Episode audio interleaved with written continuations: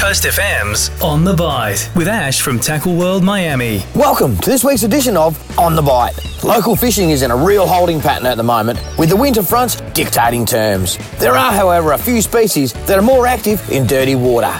Inshore King George and working the back of the incoming tide, you can often find a mix of herring and winter skippy right there amongst them. Pink snapper, of course, love to hunt the dirtier it gets. And whilst the swell is strong at the moment, it's the time of year to get your cray pots ready. September and October are a couple of the best months of the year to catch red crays up on the hard stuff. Off the back of winter, they're always juicy and full.